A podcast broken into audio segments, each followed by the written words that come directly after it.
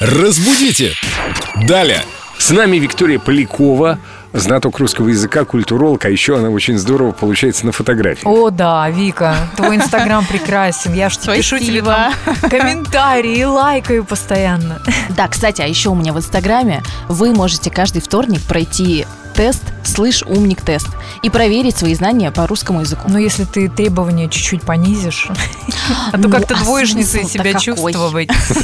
Э, Я тоже чувствую себя троечником. Ни одного теста я не прошел без ошибок. Очень сложное у тебя задание. Как раз из такого теста у нас сегодня вопрос сфотографироваться анфас или в анфас, как правильно?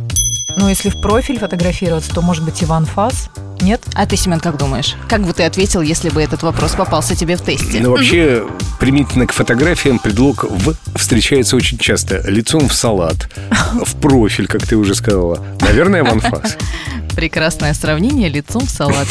Но Лицом в анфас.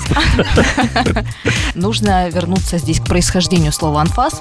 Оно произошло от французского «в лицо». Поэтому, если мы говорим «сфотографироваться в анфас», получается, это тавтология. Поэтому «сфотографироваться анфас».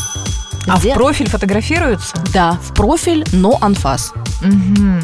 Важно. Просто профиль – это не французское слово, а анфас – французское. Оно уже включает в себя предлог «в». Как знать, нужно заглянуть в словари. А фотографироваться мы любим, поэтому берем на заметку в профиль, но анфас фотографируемся. Давайте сейчас сфотографируемся и выложим это фото в наши инстаграмы. Эльда Денисова, Эльда Зверев, Виктория, нижнее подчеркивание, Иман. Мгм, совершенно верно. Прекрасная идея. Разбудите!